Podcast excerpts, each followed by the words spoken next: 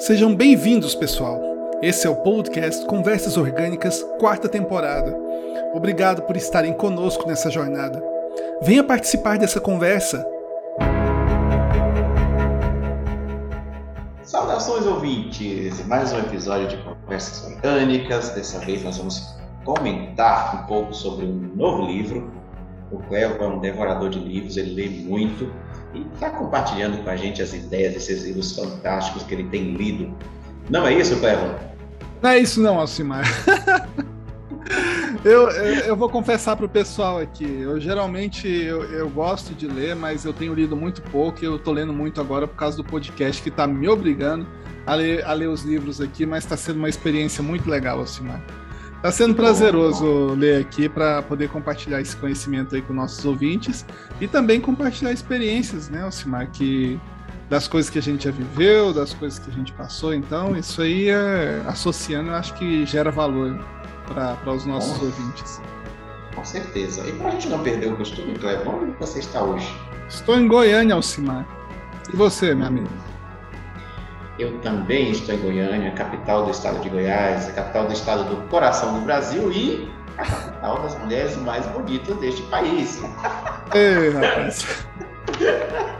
Só você mesmo. Mas, é, é, eu tenho que falar, eu, eu, amo essa cidade, eu gosto daqui. Tá certo. E, e Alcimar? Eu já me sinto um, um cidadão goianiense, apesar do pouco tempo que aqui fico. Tá certo. E Alcimar, teve alguma experiência incrível que você passou nessas últimas duas semanas aí desde o nosso último episódio? Uma experiência incrível? Não, não teve Incrível, uma experiência, que foi legal para você compartilhar aí com os nossos ouvintes? Não, foi muito mesmice mesmo, sabe? Trabalhar, é, viajar, trabalhar. chegar, é. é. Não foi, não teve uma experiência incrível, não. Mas oh. eu acredito que a experiência incrível vai ser o comentário deste livro. Vamos começar? Oh, tá certo. Eu só tenho uma dúvida. Esse livro foi recomendado por uma ouvinte nossa? O livro que vamos ler hoje? Isso. Não, na verdade, não, não foi. Não, não foi? Não, não. Este livro foi, me foi presenteado por um amigo. Oh. O, Ad, o Adrian White, é o nome do meu colega de trabalho, meu amigo, que me presenteou esse livro. Rapaz, que legal. É, e qual é o nome do livro?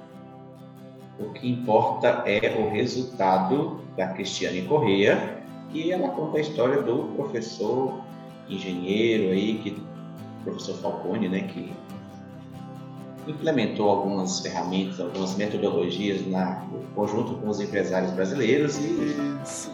quem vai me contar mais sobre isso é você, tá? Não me é, faça pergunta. Não, é porque assim, o, o livro é, é pequeno, é relativamente pequeno. É, começa o livro tem a introdução do, do Marcel Teres, então assim, em relação à qualidade do livro eu achei muito legal, né? É um livro é, tanto o conteúdo quanto o material dele achei muito legal. Então é, o livro começa com Marcel Teres contando um pouquinho de como foi a experiência dele quando, quando ele começou lá na Brahma, que hoje é atual Ambev, Embev por aí vai, né, da, da holding. E, então ele conta que assim muitas coisas eram feitas é, empiricamente. Você vai é, fazer algum processo, parece que sempre está tendo que reinventar a roda, sempre está tendo que, que rever o que, que você está fazendo, e com isso não gera resultados consistentes. Então, assim, embora o pessoal tinha garra para fazer as coisas, é, tinha né, a vontade de fazer, geralmente não gerava aquele, aquele resultado consistente, um resultado né, que, que era comparável ao esforço que eles faziam. Né?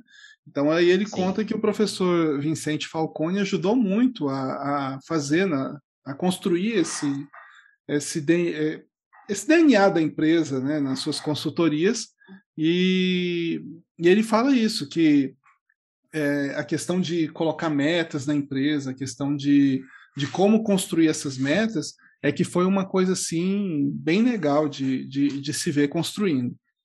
É, e quando você falou de meta, ele fala de desdobramento de meta também?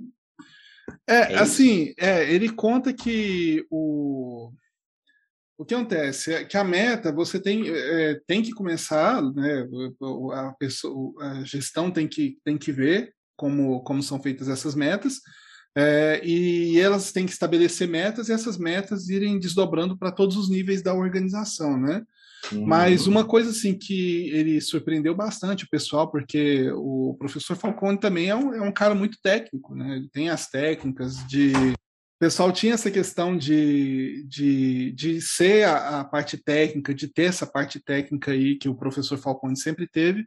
É, inclusive, quando um dos gestores lá da, da, da Ambev né, foi lá fazer é, um curso lá com ele, ele se surpreendeu a, a quando o professor Falcone falou para ele que boa parte do processo, da mudança do processo, ia ser é, compunha principalmente de gente, né? 70% do resultado da, da, mudança ia ser a partir das pessoas. Então isso aí surpreendeu bastante ele, né? Embora tenha a técnica, mas é, são as pessoas que, que fazem a organização que, que você tem que trabalhar, que você tem que melhorar. Então isso aí foi muito muito forte, né? Na, na questão da mudança da cultura da empresa. Então, assim, teve esse desdobramento de metas, né? Ele, ele colocou é, essas metas é, a alto nível, né? O que, que a organização está querendo fazer, o que, que a organização quer construir. A partir disso, estabelecer uma meta. E aí, como a gente vai fazer para alcançar essa meta? E aí foi fazendo todos os é, o desdobramento de metas até a parte é, desde a da mais alta hierarquia até até a base né, da, da, da pirâmide hierárquica da empresa. É, uhum. Ele usou muito a, a questão do, de uma coisa que é muito recorrente quando a gente vai estudar administração em relação a planejamento e gerenciamento, que é o PDCA. Planeje. O famoso, o famoso ciclo do PDCA. Isso, plan, planeje. Plan, Pode falar. Execute, é plan, do, check e action. Isso. Planeje, execute, corrija e continue, e faça de novo, e assim segue. Isso. Então, assim, embora Conferir seja... ação corretiva. Isso, embora isso seja muito simples, se você aplica de maneira disciplinada para atingir suas metas, isso aí é muito poderoso. Então, assim, é, isso aí foi, foi uma, uma coisa criada lá, né?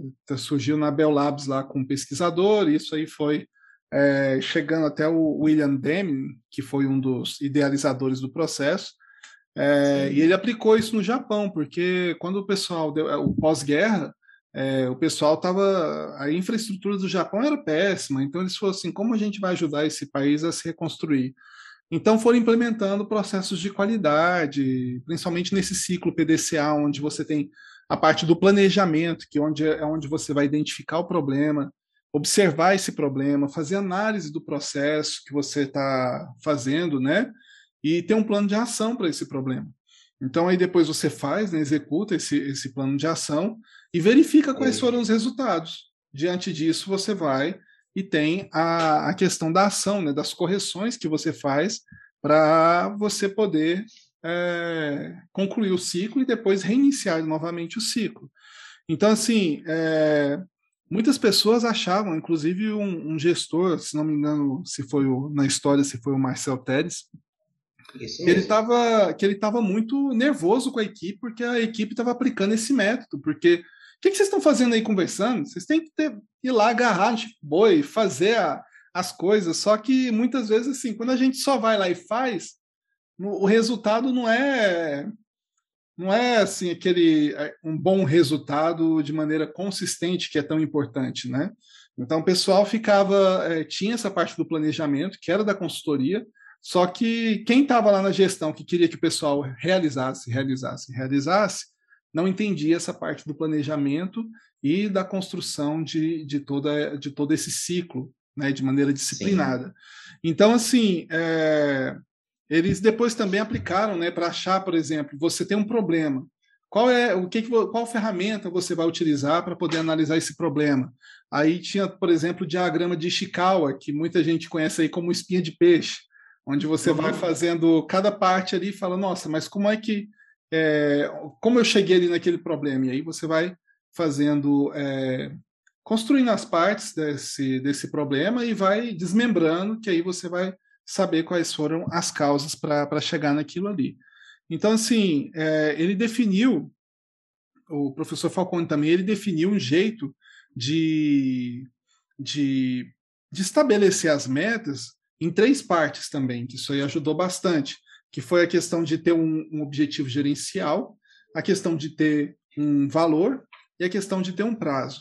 Então, assim, era mais assim, ah, a gente precisa, por exemplo, aumentar o EBITDA e em tantos por cento, e qual o prazo que a gente vai fazer isso, né? E com isso, eles pegavam e, e falavam, não, mas para a gente conseguir isso, o que, que a gente tem que fazer? E aí ia fazendo planejamento, ia desdobrando as metas para o restante da organização, né? É, tem um, inclusive a história lá do, de um dos gestores também, que, que é o Paiva, né? Que é, eu não sei se foi ele, é porque é tanta gente, pessoal, nesse livro que a gente lembrar certinho das pessoas, mas é, era, era questão assim, da pessoa ir vender lá, a pessoa tinha que. É, ah, qual o time de, de, futebol do dono do bar, por exemplo, para vender lá cervejas? Tinha que ir lá e contar as garrafas, fazer amizade e tal, para deixar o cara ajeitar o bar do jeito que você queria para poder vender melhor o produto e tal. É, então, depois desse curso, eles passaram a. Ele fez né, um treinamento com, com o professor é, Falcone, e depois desse curso, ele começou a, a, ver de outra maneira a questão de testar, a questão de, né, de ver como você vai, vai fazer isso da maneira correta, começar a, a mapear tudo ali. Ah, se eu fizer isso aqui, qual o resultado que eu vou ter? Por exemplo, né? Eles tinham uma, uma grande discussão se colocasse mesa ou se colocasse um banner, qual que ia vender. Não, vamos colocar num ali, é a mesma coisa numa empresa. Vamos fazer, já que a gente tem, por exemplo, uma empresa grande, já que a gente tem algumas ilhas, vamos fazer o teste em algumas e depois a gente vai e testa em outra para ver qual que vai ser o resultado, e com isso você consegue é, fazer estatísticas, enfim, né? Para você poder medir os resultados. É, só que muitas vezes esse plano é muito complexo para a uhum. base, uhum. por exemplo, né, no caso deles, é, para a base que eles tinham, né, que era que era pessoas assim, às vezes com, com grau de instrução mais baixo, não ia conseguir entender todo aquele planejamento, fórmula estatística, o que qual era o resultado, então eles decidiram simplificar para as pessoas entenderem melhor. E qual foi o jeito que eles encontraram? Eles colocaram uma agenda para a pessoa. Uma seguir. agenda em cada hora o que tinha que fazer, né? Isso. E com essa agenda aí, o pessoal começou a obedecer o ciclo e, assim, conseguiram repassar a, a questão de do que fazer para poder conseguir o resultado. É, teve também a evolução tecnológica de criar rotina, processo, tudo isso aí, querendo ou não, quando você aplica, é uma tecnologia, e, e acabou que isso aí gerou uma grande melhoria para a empresa. Então, assim, é, teve esses vários indicadores né, que eles colocaram, como foi o caso do EBITDA. É, você pode medir outros indicadores também, como é, grau de satisfação das pessoas que estão trabalhando, por exemplo, que é a, questão da rotatividade. Né, isso aí também são métricas para a empresa, né, de, é, enfim, há várias métricas que as pessoas podem estabelecer para poder estar tá atuando nisso daí. É, mas a questão do, do EBITDA é, é, é como se você é, medisse a eficiência da empresa em gerar caixa, não é, Alcimar? Você que é da parte contábil aí, o EBITDA é isso, né? É, na verdade não é de gerar caixa, mas é o lucro, né? o resultado. O resultado, né? É o resultado, é o lucro, o resultado da empresa. Antes de taxa, antes de juros. Isso, antes, é o lucro bruto, digamos assim, né? Uhum. Então, é, é o, o, meu resultado é isso, é quanto que eu tive de receita, menos custo, tal, quanto que é o meu lucro bruto, uhum. antes dos impostos, é isso aí. E aí, com isso... Nada você... mais que isso. E aí, com isso, você consegue medir a eficiência da sua empresa. Sim. Uhum. Porque as, as organizações existem para gerar lucro, né? Crescer. Uhum. É verdade. Assim, não tem razão de ser. Pois é, e, e, assim, evoluindo nisso daí, nesse, nesse conceito aí de, de meta e tal, é, o, uma vez um, um, um, dos gestores, acho que foi até o, inclusive o, o dono da Gerdau, foi lá para o Japão e viu que, assim, apesar da precariedade do, da infraestrutura das empresas japonesas que não investiam, não tinha muito, muito dinheiro para investir em tecnologia, assim, naquela época, tá? é, se não me engano, o Gerdau, o, dono, foi lá e, encontrou um funcionário que já tinha trabalhado no Brasil e que já estava trabalhando numa fábrica lá. E só que ele olhava assim e falava: Poxa, lá no Brasil a gente tem tecnologia para fazer as coisas tal, mas parece que aqui vocês são mais eficientes. Ele perguntou isso aí pro, o funcionário, né? Aí o funcionário falou para ele assim: rapaz, aqui no Japão, o, o funcionário segue estritamente o que foi passado. E no Brasil o pessoal tenta dar um jeitinho para, né, que é o famoso jeitinho brasileiro, e não, e não segue as orientações que foram passadas, que quando num planejamento bem feito é o que precisa ser feito para aquela organização atingir a meta. O pessoal geralmente Sim. não entende isso. Ah, não, vai dar muito trabalho, vamos fazer de outra forma. Então é uma das coisas que, que foi colocado lá, né? E aí, assim, para começar essa coisa da, da qualidade, né, que, que na época que era 1980, por aí, é, a gente não tinha tanta preocupação com a qualidade, porque o mercado brasileiro era, era praticamente um mercado fechado, é, o professor começou a introduzir no mercado brasileiro essa questão do, do 5S, que é um uhum. processo. É, um, é uma é um sistema se, de qualidade. É um conceito, é um, é um sistema, de... de, qualidade. É. é isso, que onde tinha a questão de senso de utilização, tinha a questão de senso de arrumação, senso de limpeza, senso de saúde e higiene e senso de autodisciplina. Tudo isso, isso era, era construído na organização, porque muitas vezes a gente acha, ignora isso daí, e, por exemplo, acha que é, a gente tem que manter tudo ali perto, por exemplo, e tem coisa que você ajunta ali que não vai precisar, por exemplo, principalmente numa, num chão de fábrica que você quer manter aquilo ali para. Ah, não, gastou muito dinheiro, deixa isso aí. Não, é, nesse conceito você tem que limpar, deixar o mais limpo possível para deixar a estrutura mais eficiente, limpa, enfim, isso aí são coisas que vão auxiliando na, na melhoria do, dos processos do ambiente de trabalho né, Alcimar? Até quando a gente chega num lugar que está tudo limpo, bem organizado, isso aí dá até uma, uma alegria de trabalhar e, dependendo do local, reduz até acidente de trabalho, né? Que, Exato. tem muitos isso. lugares. Isso. É, uma vez eu vi numa, numa oficina o pessoal preocupado com isso. Ah, não, tem que pegar, terminou aqui, junta aqui, se cair o óleo, limpa ali na hora, porque o perigo de alguém escorregar ali na correria pode gerar um acidente de trabalho. Então, todas essas coisas aí tinha essa, essa preocupação. É, mas é, aí depois, né, que começou a, a ter essa mudança, né, no cenário brasileiro, né, quando quando entrou o governo Collor na época que abriu o mercado brasileiro para né, importação e foi Exatamente. isso, né? Aí as empresas que não estavam preocupando qualidade, com qualidade começaram a ter que correr atrás, porque é, não tinha essa preocupação com qualidade porque não tinha concorrência. Às vezes um produto que você ia importar tinha que é, era era caríssimo e, e, você tinha que acabar ficando com um produto nacional que o pessoal não preocupava com a qualidade e colocava a margem de lucro que queria também. Então isso aí é, teve essa mudança e o pessoal começou a correr atrás de consultorias de qualidade e para implantação, por exemplo, do ciclo PDCA, enfim. E e aí, assim, nesse ciclo PDCA, pessoal, é só para complementar, ele não funciona é, de maneira individual, por exemplo. Por quê? Porque quando você roda um ciclo PDCA, é, você tem que.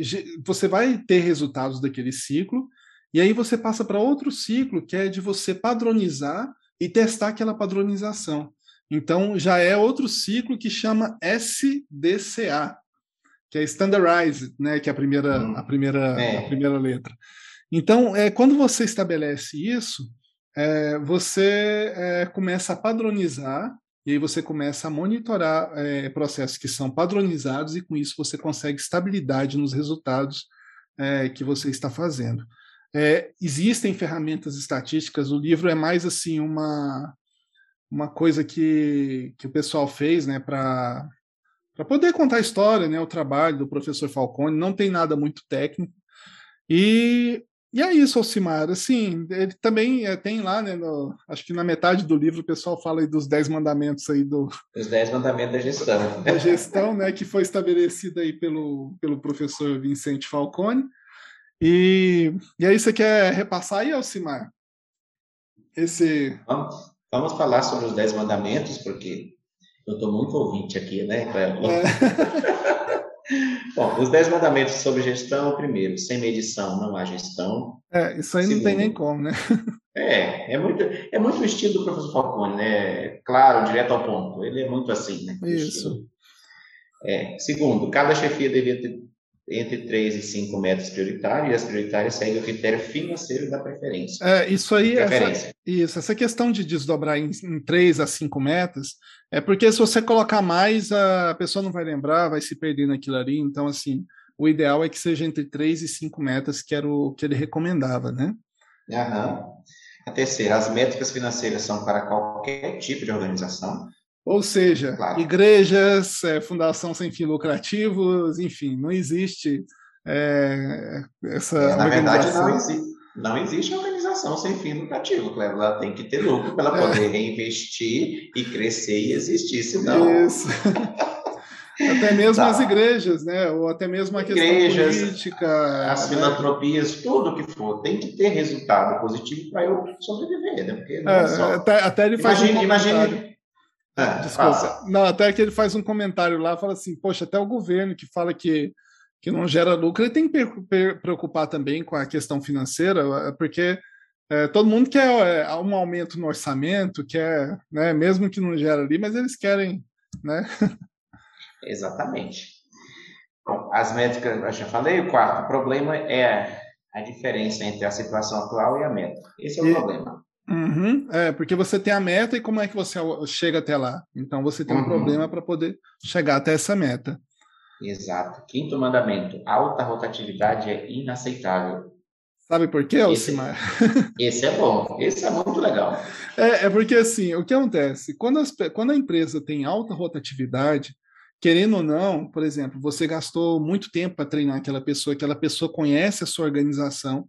É, quando você perde um funcionário da sua empresa, você está perdendo treinamento, conhecimento que está indo para o concorrente, por exemplo. Então, isso aí é muito Exato, ruim é. da parte estratégica da empresa, porque tudo que o know-how que está ali, que é o jeito que vocês, que, a, que as empresas fazem, está sendo passado para outro. Então, assim, é, ele lembra muito disso. Ele fala assim: olha, tem que ter muito cuidado com a questão da rotatividade, porque isso é muito importante, é, principalmente pela perda de, de conhecimento da, da organização que está indo para o concorrente, e lá né, pode gerar um diferencial que às vezes pode prejudicar muito a sua empresa.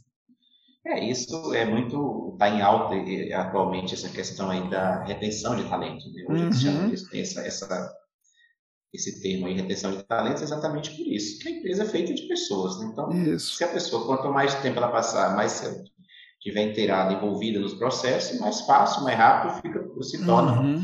a, tão, a tão sonhada padronização, né? Que eu, é. todo mundo quer que seja padrão, todo mundo saiba o que tem que fazer e faça da maneira mais eficiente e eficaz isso. possível. Bom, sexto mandamento: liderar é bater metas consistentemente. Isso, não adianta querer liderar sem, sem estar preocupado com meta. É, teve uma, uma coisa que, se não me engano, não foi nesse livro, mas é porque, eu, gente, eu comecei a ler um monte de livro aqui do professor Falcone e também eu li um do Gold Hat, que chama Meta.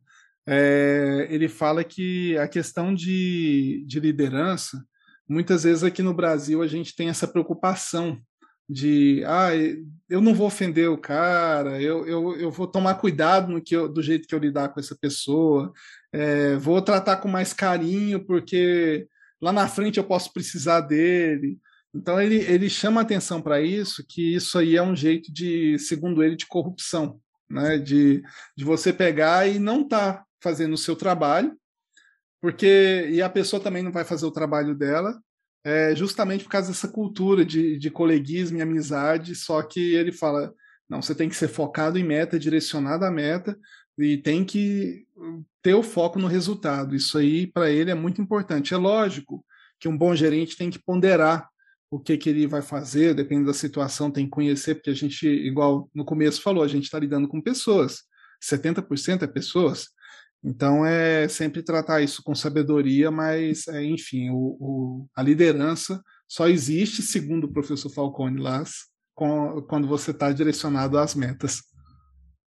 É, e seguindo essa ideia da liderança e de pessoas, tudo existe um sétimo mandamento que é demitir quando necessário. É, porque ele segue o princípio. do que você falou, é o princípio da, Continua.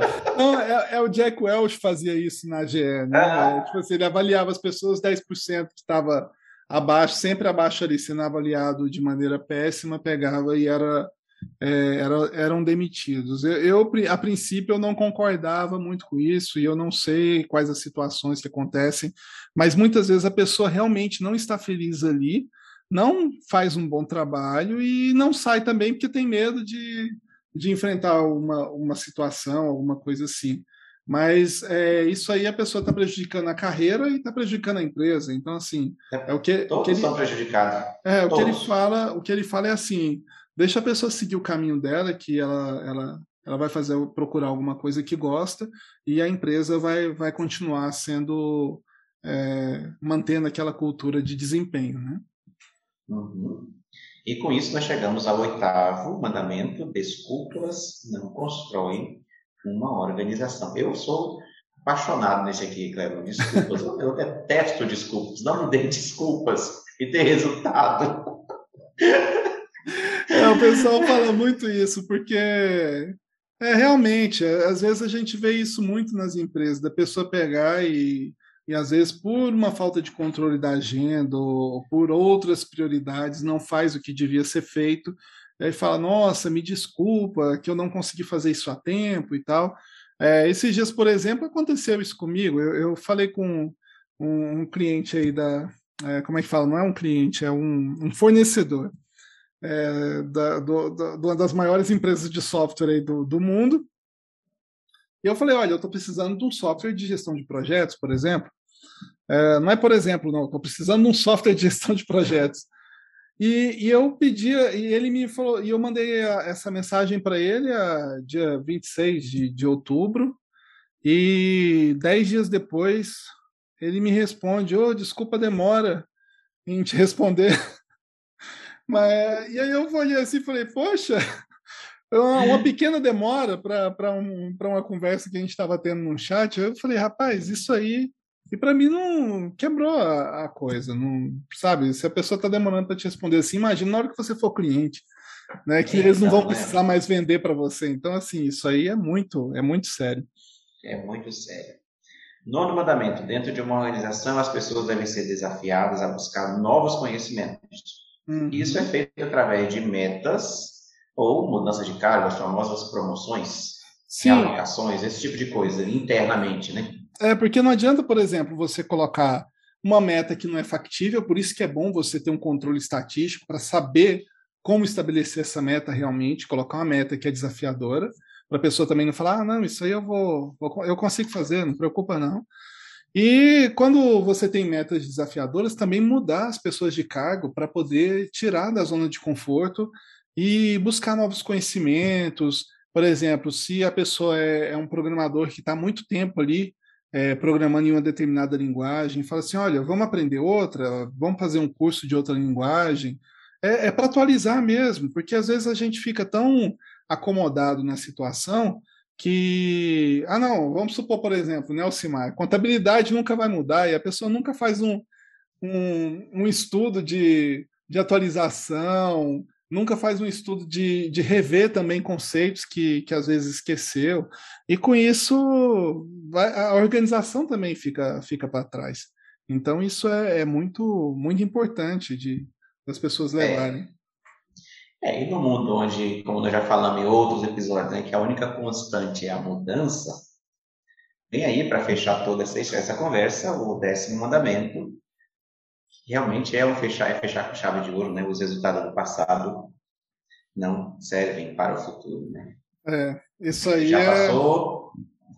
O que, que nós vamos Essa... fazer hoje para chegar, para superar e melhorar e crescer e assim vai? Essa é dura, Alcimar, porque assim, tem muita gente que dedica a vida à, à, à companhia e aí às vezes não consegue manter o resultado, então gera gera essas, essas coisas assim, esses viés assim, eu não sei, mas é, realmente tem. Isso, isso, é o mundo corporativo, é perfeito. é, porque é complicado, sabe? É, mas realmente, é, igual eu falei, a gente tem que. Tem que é, a gestão é isso, é você lidar com sabedoria com as pessoas, porque você está lidando com pessoas, mas realmente, questão de resultado não adianta você ter. É, o mundo corporativo, infelizmente, é dessa forma. Se você não fizer hoje, o concorrente vai fazer, outra pessoa vai surgir, vai fazer. Então, assim, se você olhar isso como um todo, na organização, isso aí fica fica uma coisa bem, bem séria de, de você olhar a nível organizacional. Mas é igual eu falei, eu, eu prefiro, eu não sei se é o meu jeito de gerenciar assim, mas eu prefiro sempre entender a situação, procurar ajudar, que, que acho que é, é o primeiro passo que, que, enquanto gestores, a gente tem que fazer.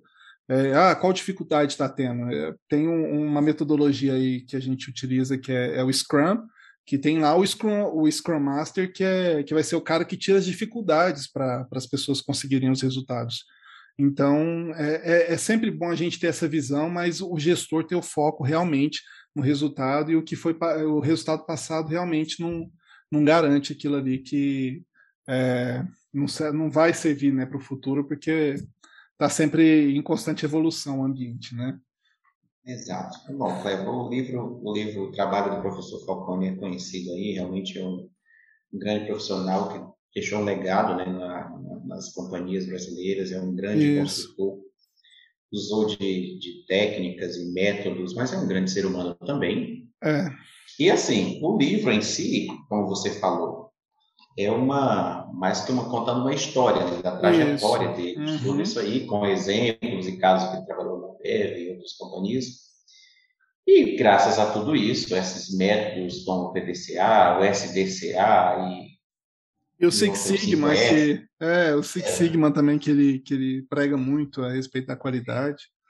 É, tudo isso, o resultado de tudo isso, é uma maneira de padronizar, gerenciar pessoas e buscar uhum. resultado. Porque eu quero só terminar com essa, com essa minha fala. Quando eu disse que realmente não existe organização sem fins lucrativos, não tem como existir um negócio, uma igreja, um hospital, seja o que for, se não tiver lucro. Não uhum. significa que eu vou ter que retirar o lucro, eu posso reinvesti-lo, mas ele tem que dar resultado positivo. Uhum. Senão, não tem razão de existir. Então, Nesse sentido, é que eu digo, tem que ter resultado positivo para que eu possa reinvestir ou fazer. A destinação não está em jogo, mas tem que existir resultado positivo. E nas empresas comerciais, então, nem se fala. É, é para isso que elas existem.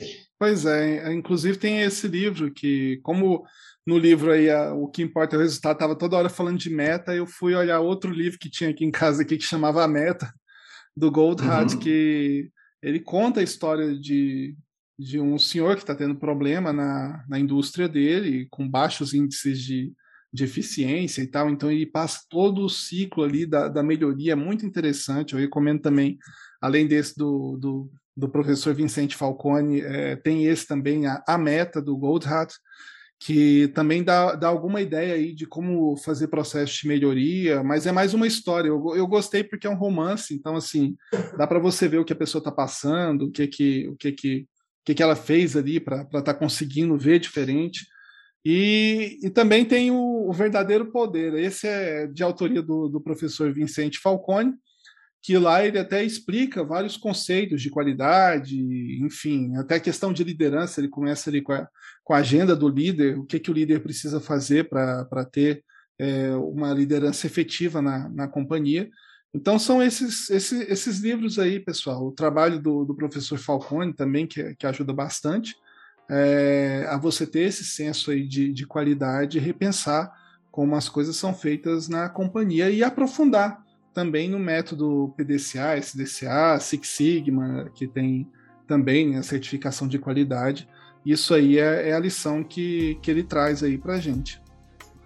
E isso também pode ser aplicado na vida pessoal, né, Cleber? A gente falou sempre nos métodos como companhia, exemplo de empresas, mas eu posso aplicar o método de planejar, é, fazer, conferir se necessita situação corretiva e iniciar tudo em qualquer área da vida. Isso. Qualquer da vida. E quando isso é aplicado, a vida se torna mais fácil, se torna mais leve, porque existe um método, o detalhe é isso, porque senão eu fico sem direção. É. Essa é a palavra, sem direção. Então, que isso seja útil, que possa ser aplicado sua vida. Compre o livro, leia o livro. Isso aqui é só apenas uma conversa sobre o livro, né? Mas compre. É, tem muito mais livros. coisa lá do que a gente falou aqui. Coisa. Vale a pena a leitura. É, eu quero agradecer ao meu amigo Adri pelo presente, foi um ótimo livro. e é isso, Cleva. Agora você fecha aí o episódio. Opa, tá certo, pessoal. Só agradecer vocês aí pela, pela companhia aqui. É, recomendo a leitura do livro, é, principalmente é, o do próprio professor Falcone também, a, a é, qual que é o nome do livro? É, o Verdadeiro Poder. O verdadeiro, é, o verdadeiro poder. poder. É porque é tanto livro, é o verdadeiro poder, o que importa é o resultado, a meta. A meta. Que é... Então, assim, é, são bons livros, tá, pessoal? Para vocês que querem uma introdução da questão da administração, do PDCA, é, principalmente para você que agora pegou um cargo de liderança, recomendo questão, é, o livro Verdadeiro Poder. E, e é isso, pessoal. Agradecer vocês aqui. E semana, na próxima quinzena, na verdade, que agora nossos episódios são quinzenais, a gente vai estar falando sobre um outro livro da é, René, Brené Brown, se não me engano. É, René é, Brown. René Brown? É. É isso. É aquela, é aquela, senhora famosa, tem TED Talks, tem, ela tá na, na internet. É. que é a coragem de ser imperfeito, tá certo, pessoal? Uhum. E acredito que vocês vão gostar porque realmente é, ela tem uma, um conjunto de livros aí que, que é bem interessante. E muito obrigado aí, pessoal. Agradecer a vocês e espero que vocês tenham um bom final de semana. E até a próxima, pessoal. Valeu!